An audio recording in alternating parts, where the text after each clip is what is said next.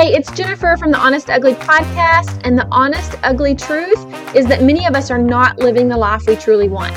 As creative visionaries, we have dreams, ideas, and aspirations, but we rarely follow through on them. Let's stop procrastinating and doubting ourselves. In this podcast, we'll explore the real, raw truths behind the struggles of following through on our creative visions and uncover practical tips and strategies to help us take action and follow through on the good works we were created to do. We can experience the peace and freedom that comes with living out our creative potential and being more productive. Are you ready? Let's dive in. Hey, hey, hey, guys. So, today, in the fast paced world that we live in, it is easy to get caught up in the never ending hustle and bustle of our daily lives. I mean, how many of you always hear yourself saying you're just so busy? Well, if you're a highly creative person, then you I know how many ideas you have and I know that you want to tackle them all as in yesterday. So that can feel more chaotic, that can feel more overwhelming, that can make you feel more hurried. And if you're like me and you struggle to hyper focus on some things while losing focus on others, you might be all over the place and you can't seem to rein in your brain to stay on the task at hand you probably feel like you're going 90 miles an hour at all times. Guys, we don't have to live like that. I get that everyone thinks it's normal to constantly multitask, to juggle multiple responsibilities, and to try to keep up with the demands of work and personal lives and extracurricular activities and weekend plans and creative endeavors. It's all too much. It feels so chaotic. It's easy to lose sight of the present moment and the simple pleasures of life when we're so hurried and so busy and we never take this time to slow down and be fully present. Am I saying not to do all of those things on your calendar? Absolutely not. I'm just saying that you can do all of those things from a place of peace and rest and productivity, not from a place of hurried, chaotic tension. And this is where mindfulness comes in. But what is mindfulness? Well, I'm going to stop right here and give you a few reasons people in Christian circles are afraid of the word mindfulness. Because I am aware that many of my listeners can be really hesitant with this word.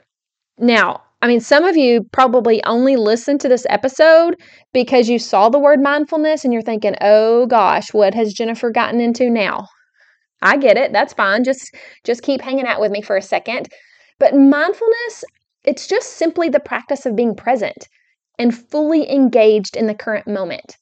It's the practice of being aware of your thoughts and your emotions and being aware of them without judging yourself or letting yourself become distracted by them into a negative spiral of who knows what. It's just being present.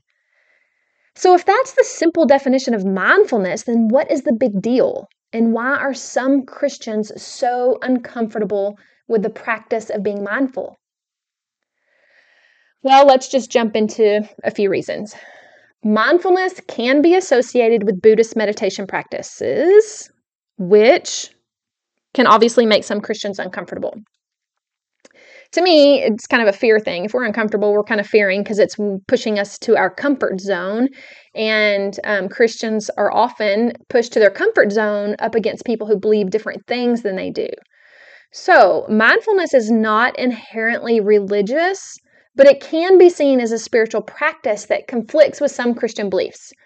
Therefore, some Christians may feel that practicing mindfulness involves embracing beliefs or practices that are incompatible with their faith. But just because Buddhists practice mindfulness doesn't mean that everyone who practice practices mindfulness are also picking up Buddhist faith traditions. So, in my opinion, this just isn't true. I mean, many Christians, I feel they're missing out on a deeper personal relationship with God because they're rejecting the practice of being mindful. They're so afraid of doing something wrong that they miss out on something that could be very good for them.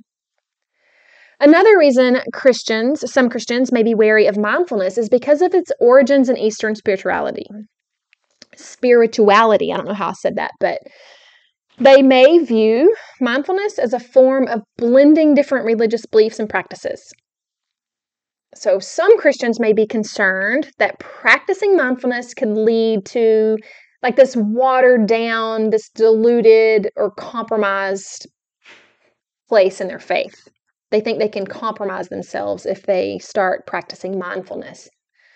I don't see how this can happen to a believer unless they are intentionally choosing to compromise their beliefs, unless they're intentionally choosing to take on the beliefs of a different religion, unless they choose to just really believe that what those other religions are teaching are true. I don't see how this can happen. I mean, mindfulness is just a practice of being fully present to the moment. That's it. So we don't have to fear being mindful.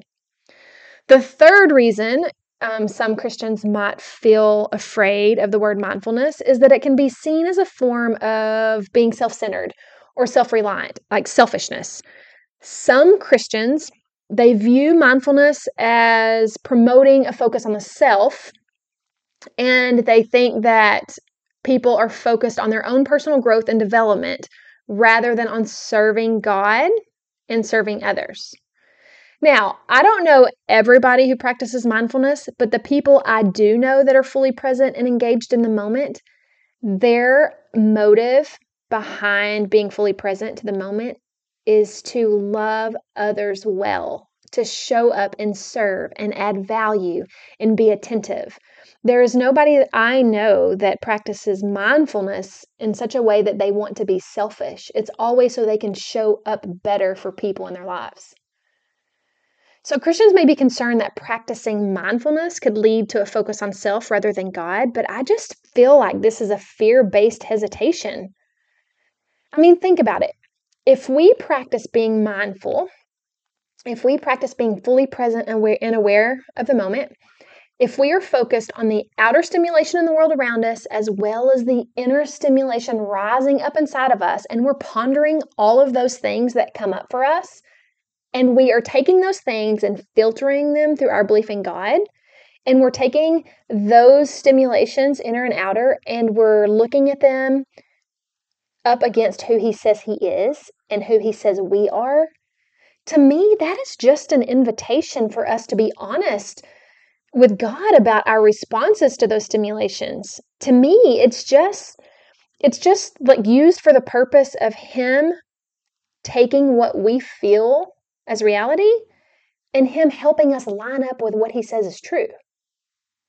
I don't know if what all I said just made sense, but I mean the to me if we if we acknowledge how we feel on the inside, if we pay attention to how we're responding to outside stimulation, and we are honest with God with that, that's a really good opportunity to be in conversation with Him so He can line our hearts up with His.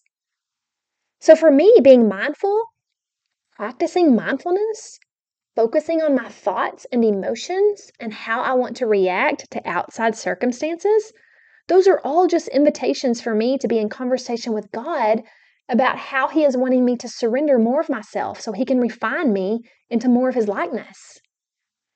I don't think Christians have to resist or fear the practice of being mindful. When we do resist and fear the practice of being mindful, I honestly think we are resisting His invitation to intimacy with us. I think we are resisting going deeper with Him in true relationship.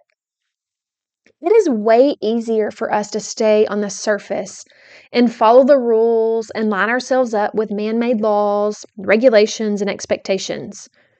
It's easier to check the boxes of Christianity, but it is a whole other kind of relationship building to acknowledge and be fully present to God's Spirit who's whispering gently and quietly, and He's saying, This is the way, walk in it. This is the way, walk in it because most of us haven't trained ourselves to hear the nudge of God's Spirit within us.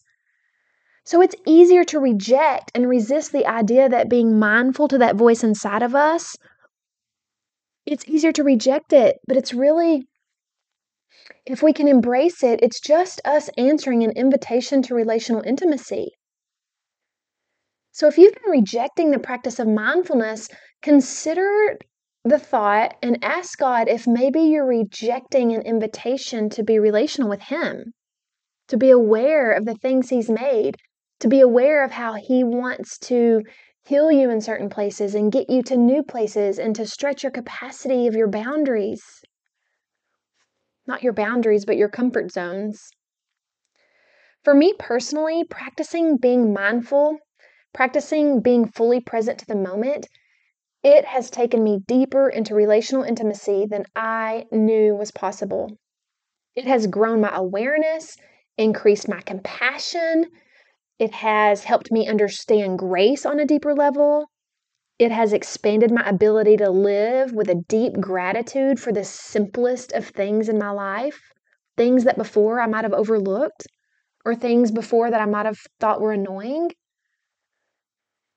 With all of that said, if I've lost you, feel free to go do something else with your time. Go ahead and unsubscribe from this podcast and go find one that won't stretch you out of your comfort zone.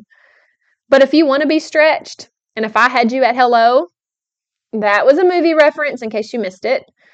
But if you're interested in being stretched and, and if you're interested in developing a mindful approach to life, if you're interested in showing up fully engaged and fully impres- fully present to the moment, if you're interested in growing in relational intimacy with God, then I want you to head on over and listen to the rest of this episode, and you're going to be able to find it listed under episode 82.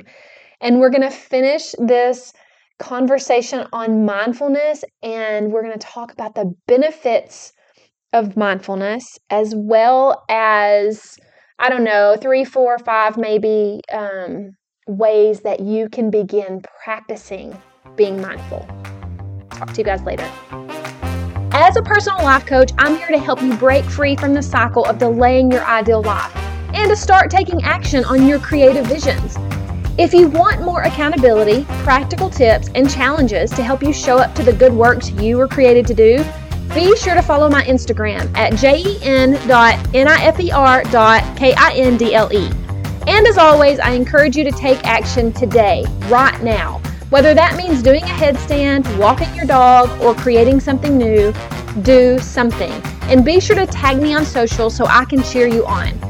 Thanks again for listening, and until next time, keep creating, keep growing, and keep showing up for yourself.